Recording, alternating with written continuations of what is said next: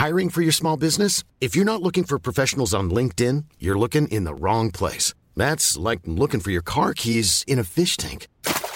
LinkedIn helps you hire professionals you can't find anywhere else, even those who aren't actively searching for a new job but might be open to the perfect role. In a given month, over 70% of LinkedIn users don't even visit other leading job sites. So start looking in the right place. With LinkedIn, you can hire professionals like a professional. Post your free job on linkedin.com slash people today. Thank you for joining us for the AccuWeather podcast, Everything Under the Sun. I'm your host, meteorologist Regina Miller, and I'm joined in the studio by Andy Robb, my producer. Hi, Andy. Hi, Regina. Hey, this week we are talking about the tornado outbreak of 2011. A, a historic outbreak for tornadoes and uh, left uh, left behind uh, quite a path of destruction. It really did. It was uh, April 26th through the 28th was the significant days of the storm. There were some days earlier than that that our own extreme meteorologist, Reed Timmer, was on the ground chasing storms. We're going to be talking to him coming up. And then also, we're going to be talking to our broadcast meteorologist, Jeff Cornish from the AccuWeather Network, about tornadoes and the formation. But just to mention some of the uh, statistics with this particular tornado outbreak 362 confirmed tornadoes across 15 states. Wait, wait, say that one more time. Yeah, right. 362 confirmed tornadoes across 15 states. Wow. So think about the size of that. And it was over several days. The death toll was estimated at 321 and thousands injured. And at, at its height, uh, an EF4 1.5 miles wide. When you think about it, What? I know it's huge. It's bigger than 26 football fields. So the winds reached 190 miles per hour. This is according to NOAA. Traveled over 80 miles and passed through Tuscaloosa and Birmingham and left them nearly unrecognizable. Could you imagine having something that large I- coming right towards you? I can't. I can't. And I have seen wrap my head some. And the video of it is pretty amazing. And I mentioned our AccuWeather extreme meteorologist Reed Timmer. Well, he was chasing on the ground with the show Storm Chasers from the Discovery Channel that day. Take a listen. 397 due east of Playtown. Oh my God, look at the horizontal vortices on the left side. All right, I know. Watch out, watch out, watch out. It's not moving side to side, which means it's coming right at us right now. We need to be. This, this house right here. Hey, run up to that house. Get him to Let take them shelter. Wow, that gave me a bit of anxiety. I know. I know. He was actually trying to save people from the path of the destruction. So we're going to be talking to him and also Jeff. Stay with us. So I'm joined now on the phone by Reed Timmer, our extreme meteorologist. Thanks for joining me, Reed. Thank you for having me. Always great to talk to you about these storms. And we want to talk particularly about the tornado super outbreak of 2011. So, can you tell me about because we, there were um, three days, the, the 26th through the 28th, that were considered the super outbreak, but you had said that even on the 25th, 24th, you were talking about chasing storms at that point in time as well. So, can you talk to me about that? Yeah, well, we could certainly see the, the super outbreak coming days in advance. We knew that the 27th was a really big outbreak, but there were several severe weather events leading up to that. Uh, the 24th, I believe we were on some cells in North Texas right near Sunset. And then the 25th, we were on a damaging supercell to the north of Little Rock that impacted the Jacksonville area. And we were in the Dominator storm chasing vehicle, so we had our armored vehicles out there. We were trying to intercept them. And um, this was when we were shooting storm chasers for Discovery Channel as well. So we were trying to track down these tornadoes and launch rockets into them and uh, probes to try to record data. And I remember that on the 25th to the north of Little Rock, the storms developed relatively late, and there were some damaging tornadoes in other parts of Arkansas during the day. But the one that we intercepted were, was uh, right after sunset near the Jacksonville area. And then on the 26th, uh, there was there were several tornadoes also reported to the east of Dallas, and we intercepted a few of those tornadoes directly uh, in Van Zandt County.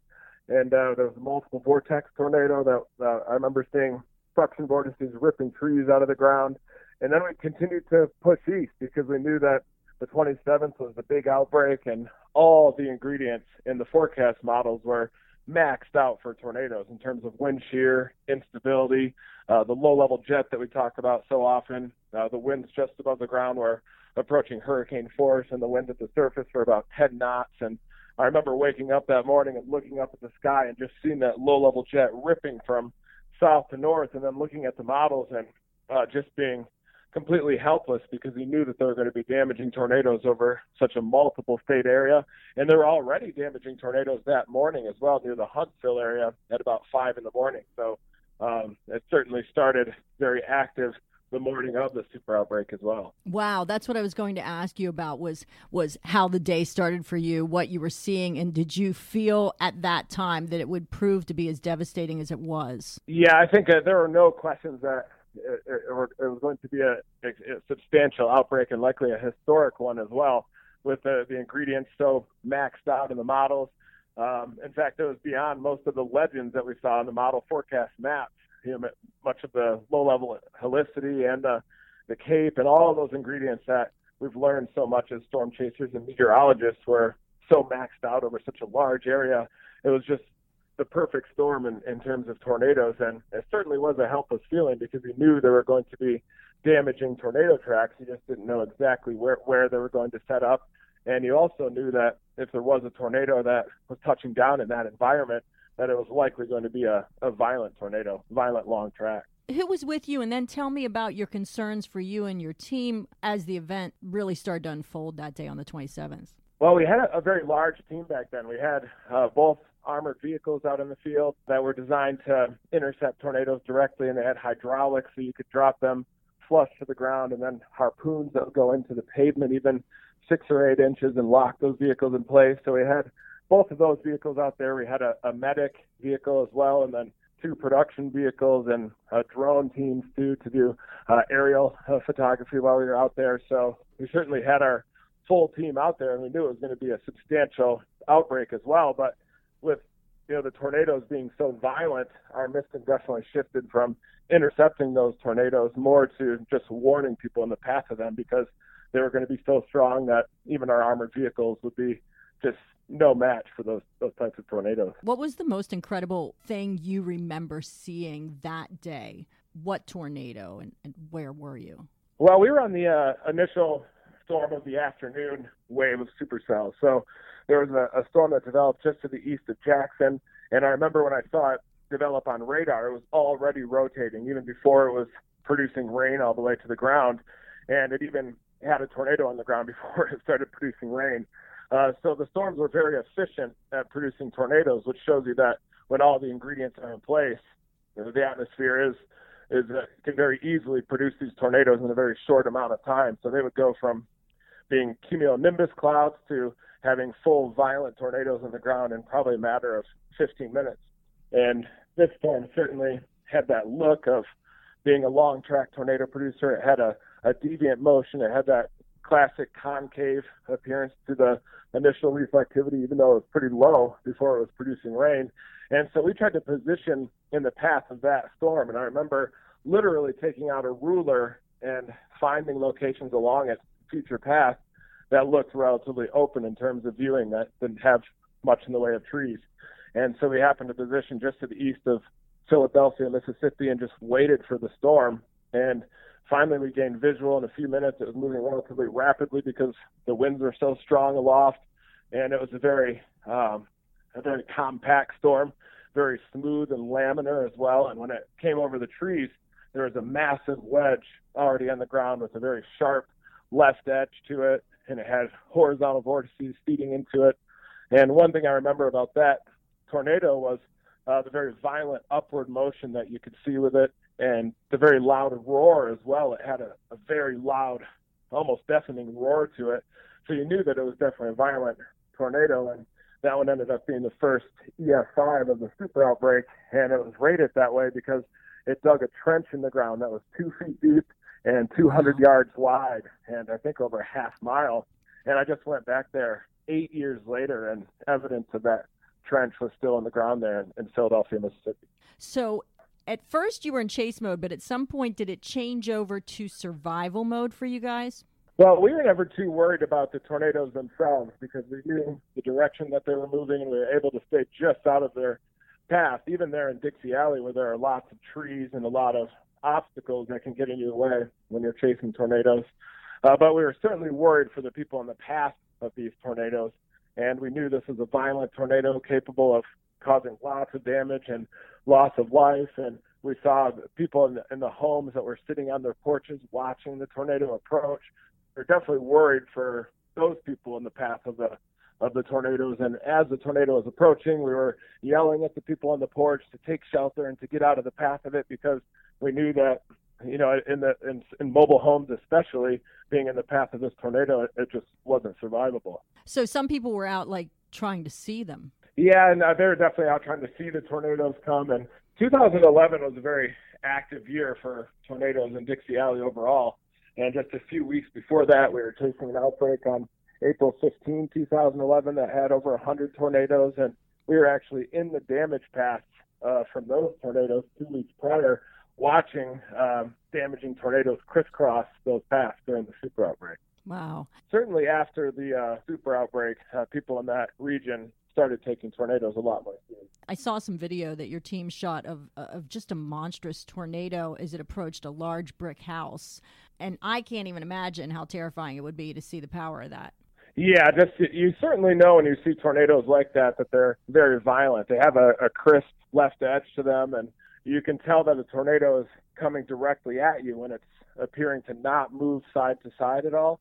And that means that it's either coming directly at you or moving away. And you, in that case, it was coming right at us. And so we tried to get to a position where that left edge of the tornado was moving just a little bit across our field of view because even with the armored vehicles that are designed to intercept tornadoes, tornadoes of that strength, you just can't survive even even in a, a vehicle with, with sheet metal hacked on the outside for, for armor. What was the memory that stands out above all else from your chase that day? Well, we certainly saw the the dark side that the, those storms leave behind firsthand, and uh, we saw that right after that EF5 uh, tornado, we saw the development of the eventual damaging Tuscaloosa tornado, and that developed near Scooba, Mississippi, right near the Alabama Mississippi border.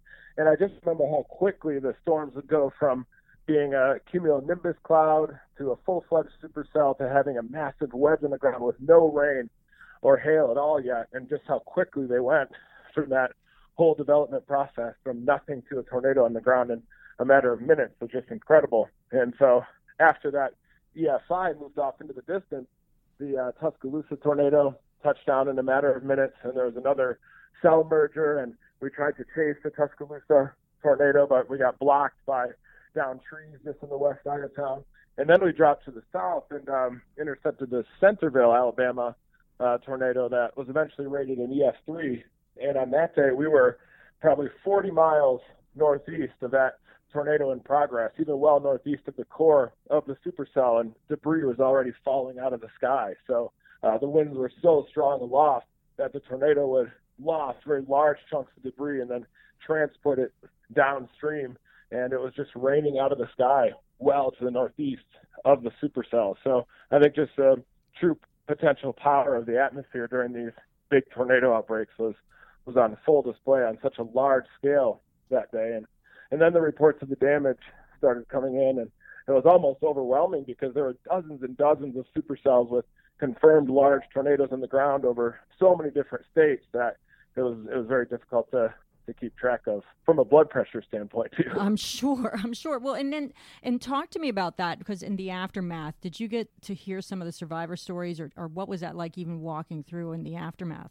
Yeah, we certainly saw a lot of that damage firsthand, and we went to Tuscaloosa right afterward and embedded with many of the search and rescue teams, and um, just being with them was was absolutely terrifying because they were searching for people that had passed and searching for bodies within the damage path and kind of witnessing that was was scary and uh, difficult to see. But just seeing those heroes firsthand with the Alabama Task Force One that we were with and a few of the other uh, firefighters and first responders out there, and just seeing the true heroes of the recovery effort was something that was incredible and inspirational. But but seeing the dark side that these storms leave behind certainly is motivational from a storm chasing perspective to continue to call in those reports and try to do everything you can from from our side of things to prevent that loss of life.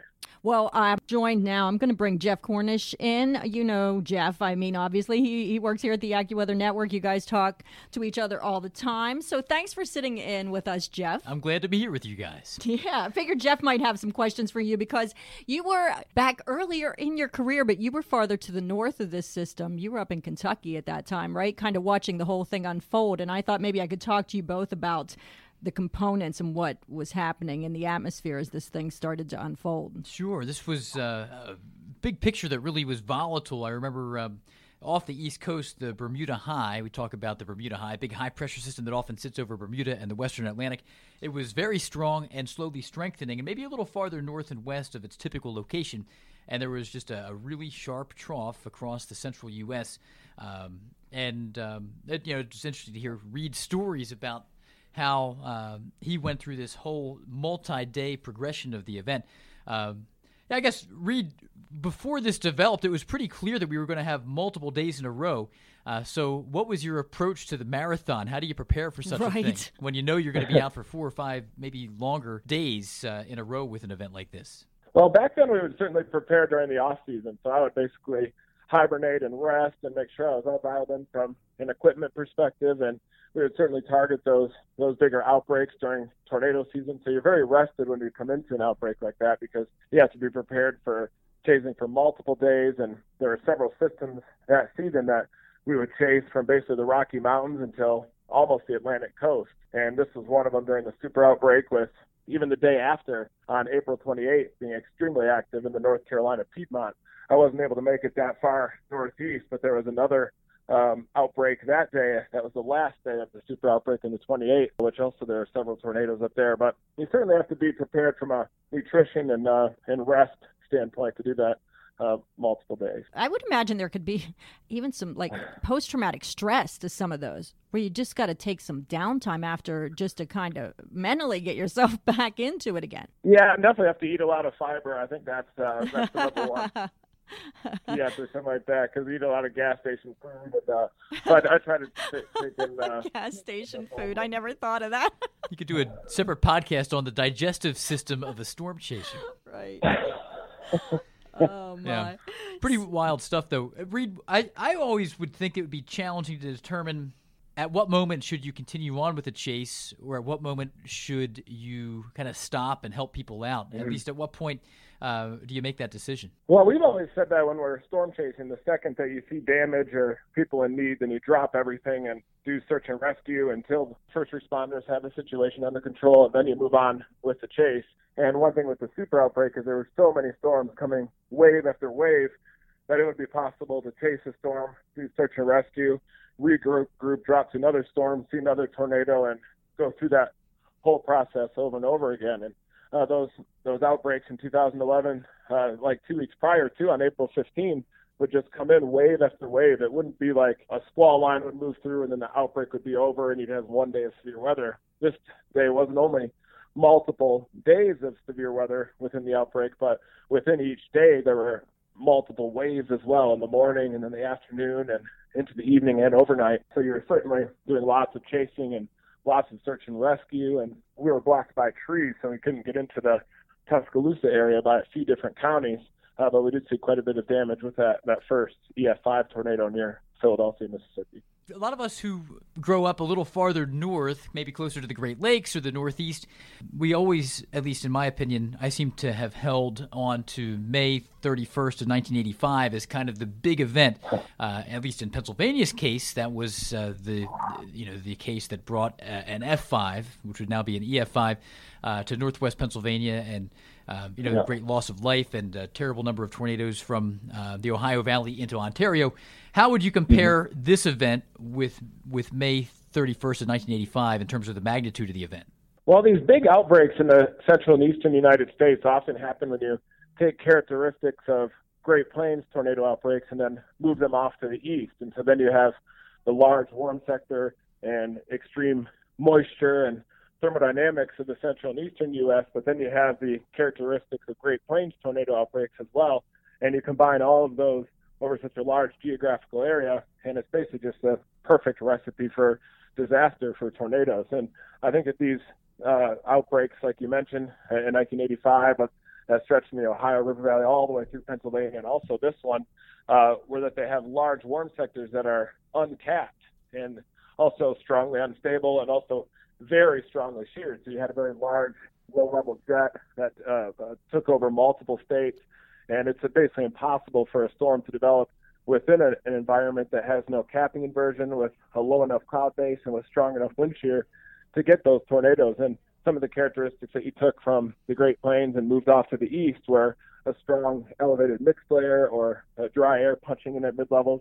And that would happen over a large area as well. They said this massive clear slot coming in, dry slot coming in at mid levels of the atmosphere, over top very uh, moist, uh, a very moist and, and warm atmosphere at low levels, and that created a very large unstable warm sector. You also had a massive trough and a thick jet stream, and that was uh, kind of the defining characteristic of the whole entire 2011 season. And also, it's kind of scary because we're seeing that kind of thick, robust jet stream early on this year as well, which is often uh, characterized as those strong Dixie Alley outbreaks. And uh, so when you basically take the west to the east, that's when you get these very large scale uh, historic tornado outbreaks. And that includes kind of those dry line features marching well east of the Great Plains because of such a, a dynamic mid and upper level atmosphere. You talked about a, a huge uh, warm sector. Remember that was the case in 2011. There, a lot of the southeast was in the upper 70s to the 90s for highs. Uh, what were the dew points like that day in that, those areas? The Gulf was wide open because we had that really strong ridge off the east coast in conjunction with the big trough across the central U.S. And, you know, that trough became more exaggerated on the 27th when a, a strong disturbance dipped through. It gives the trough, we call it a negative tilt if you think back to algebra class, if you have, uh, you know, remember what is it, y equals mx plus b, that yeah. old uh, formula. Uh, you remember that back in algebra class. I don't know. A positive slope, though, would be kind of like, you know, going up from bottom left up to the top right. Negative tilt would be uh, the inverse, kind right. of going down the steps as you go from left to right. Uh, and uh, in this case, as a disturbance rotates through the base of a trough, there's a certain inflection point. Maybe not that may not be the proper word for it, but there's a certain point at which a disturbance will kind of make trough a little pregnant, if you will. And yeah, it like digs it. Yeah, digs, and and when the whole trough becomes exaggerated, kind of down and to the right, south into the east, that's when we often uh, really see the strongest storm strengthen. That's what happened on the 27th, which really, really scared up a lot of these uh, nasty tornadoes. 216 tornadoes alone on the 27th, and, and four of them were reportedly EF5s after the storm survey were completed. Wow. Yeah. So it, this was a, an incredible event. And, you know, I, I brought in uh, Jeff Reed as well to talk about some of the, because at different times, you know, when we're watching on the network, you know, when, when folks at home are watching or when they're listening to us talking about like helicity and, and CAPE and instability or like the dry mm-hmm. punch or the mixed mid la- layer, you know, the person at home is like, that all sounds incredible don't completely understand it. And I said, you know, I had said to Jeff, he's a really good, you don't get the time to explain it on the air. It's tough. You know? You want to be relevant, and I am always tempted to show the velocities, those weird images on radar that look chaotic, and it's the green against the red. Um, people are typically used to seeing reflectivity. Uh, we don't even call it reflectivity, we just typically call it radar. Uh, and that's the more typical color scale. That's our rain. Yeah. Uh, how? Where's the precipitation? How heavily is it falling? Uh, and the more vivid, vibrant colors indicate uh, a greater number density per cubic meter, if you will, uh, and sometimes even the uh, the droplet size or the uh, target that the radar pulses are bouncing off of, uh, whether it be hail or rain, snow or sleet or whatever. Um, you know, if you get a strong radar pulse return, it'll pop up real bright and vivid, and that's where the precipitation is heavily falling and that's important. That helps us, you know, that, that is an indication of where a possible tornado could be based on the shape. We talk about a hook sometimes. We could talk about that in a minute. Uh, but a lot of the time, you know, we're tempted when we're doing the weather on the air to show the uh, storm relative velocities. Mm-hmm. Uh, which really show these chaotic looking pictures. And it's hard to really explain that in a concise way, but they're far more valuable to us on the air when we're interpreting the radar. Right. And, and, um, and we're going to talk about the velocity because I think that's an interesting product that comes up more and more. But Reed, can you explain shear? What we're talking about when we're talking about a highly sheared environment? Maybe use that storm system as an example. Yeah, well, if you you have near calm surface winds, or let's say they're 10 miles an hour, and then just above the ground, like um, maybe a, a mile or so above the ground, you have really strong winds going at 70 miles an hour. That creates basically a horizontally rotating tube. So if you can imagine two pieces of paper in that environment, the one at the surface is moving at 10 miles an hour, the one just above it is moving at 70 miles an hour. That creates a series of invisible horizontally rotating tubes in the environment. And you can accomplish that through that changing wind speed and also wind direction. So if you have an easterly wind at the surface and it flips around to westerly just above, that can also create that those horizontally rotating tubes that are basically invisible in the atmosphere. But when a storm develops, you can consider a storm like a giant vacuum cleaner basically in the atmosphere, an updraft that moves over those horizontally rotating tubes and stretches them into the vertical. And then that vacuum cleaner, when you crank it up a notch to full power, it accelerates that updraft so strong that it tightens that rotation into a tornado. And that very generally is, is how, how wind shear works. And if you place a storm in an environment that has those winds that are changing wind speed and direction with height so rapidly, it's impossible for it for it not to spin. That's an excellent explanation. I used to have kids take like a tube from like paper towels like and roll it and then imagine it just being sucked up while it's still twisting so that they can get that kind of visual of how that occurs. I like the vacuum uh, the approach vacuum to the, to the lift right. too, the, the updraft. Reed has a PhD in meteorology, though he doesn't toot that horn too much, but he'd be a good professor as well. Well, and the nice thing is is even though you know the more complicated concept, I think it's always important to be able to to explain it in a way that someone can really understand. You need to teach my old algebra teacher from high school how to do that. But I mean, you know, like some people understand it, but it's hard to explain it. But Reed, you do a really good job explaining it, and I appreciate that. Oh, thank you. I, I love explaining them uh, almost as much as chasing them. Right. Well, it's all important work. You're obviously doing what you are meant to do. So I'm going to let you go now, Reed, because I know you got some, you're always busy with either storm chasing or just taking a break in between before you're storm chasing again. So thanks for talking to us. Thank you guys so much for having me. Good talking to you, Reed. And great talking to you as well, Jeff. Thanks so much to both of you for joining us. Now, before we wrap up, I know we've been talking about tornadoes and the tornado outbreak a whole lot. Well, you know, tornadoes can strike anywhere. So you might ask yourself, what do you do to stay safe if a tornado hits? So here's this week's edition of AccuWeather Ready. Seeking shelter from a tornado under an overpass might sound like a good idea, and it's an idea often captured in films, but meteorologists say that is one of the worst things you can do. The narrow passage underneath an overpass could cause an increase in the wind speed under the bridge. AccuWeather storm warning meteorologist William Clark says there aren't any completely safe options if you're near a tornado while driving, just less dangerous ones. If it is far away, seek shelter in a sturdy structure, especially underground, driving at right angles to the perceived path of the tornado. If you're in a car, stay there, secured into your seatbelt, and put your head down below the window, covering it with your hands or a blanket if you have one. If you can safely get lower than the level of the roadway, exit your car and lie in that area, using a protective covering like a blanket or tarp if you have one. Flying debris is one of the greatest risks when a tornado hits. Being lower than the roadway will allow the strongest winds to pass over you and give you the lowest chance of being struck by flying debris. In some states, there is a better alternative than getting into a ditch if a storm catches you on the road. Kansas, for example, has storm shelters along highways in some areas. Officials stress not to leave your home and drive to a storm shelter in the event of severe weather. For more safety and preparedness tips, go to accuweather.com/ready. For AccuWeather, I'm Holly Holdren. Well, thanks for listening and join us back here next Thursday when a brand new episode drops. Thanks for listening to this week's episode. Be sure to subscribe to AccuWeather's Everything Under the Sun, giving you the stories behind the weather and so much more. New episodes every Thursday. Just search for AccuWeather on Apple Podcasts, Stitcher, Google Podcasts, or visit AccuWeather.com slash podcast.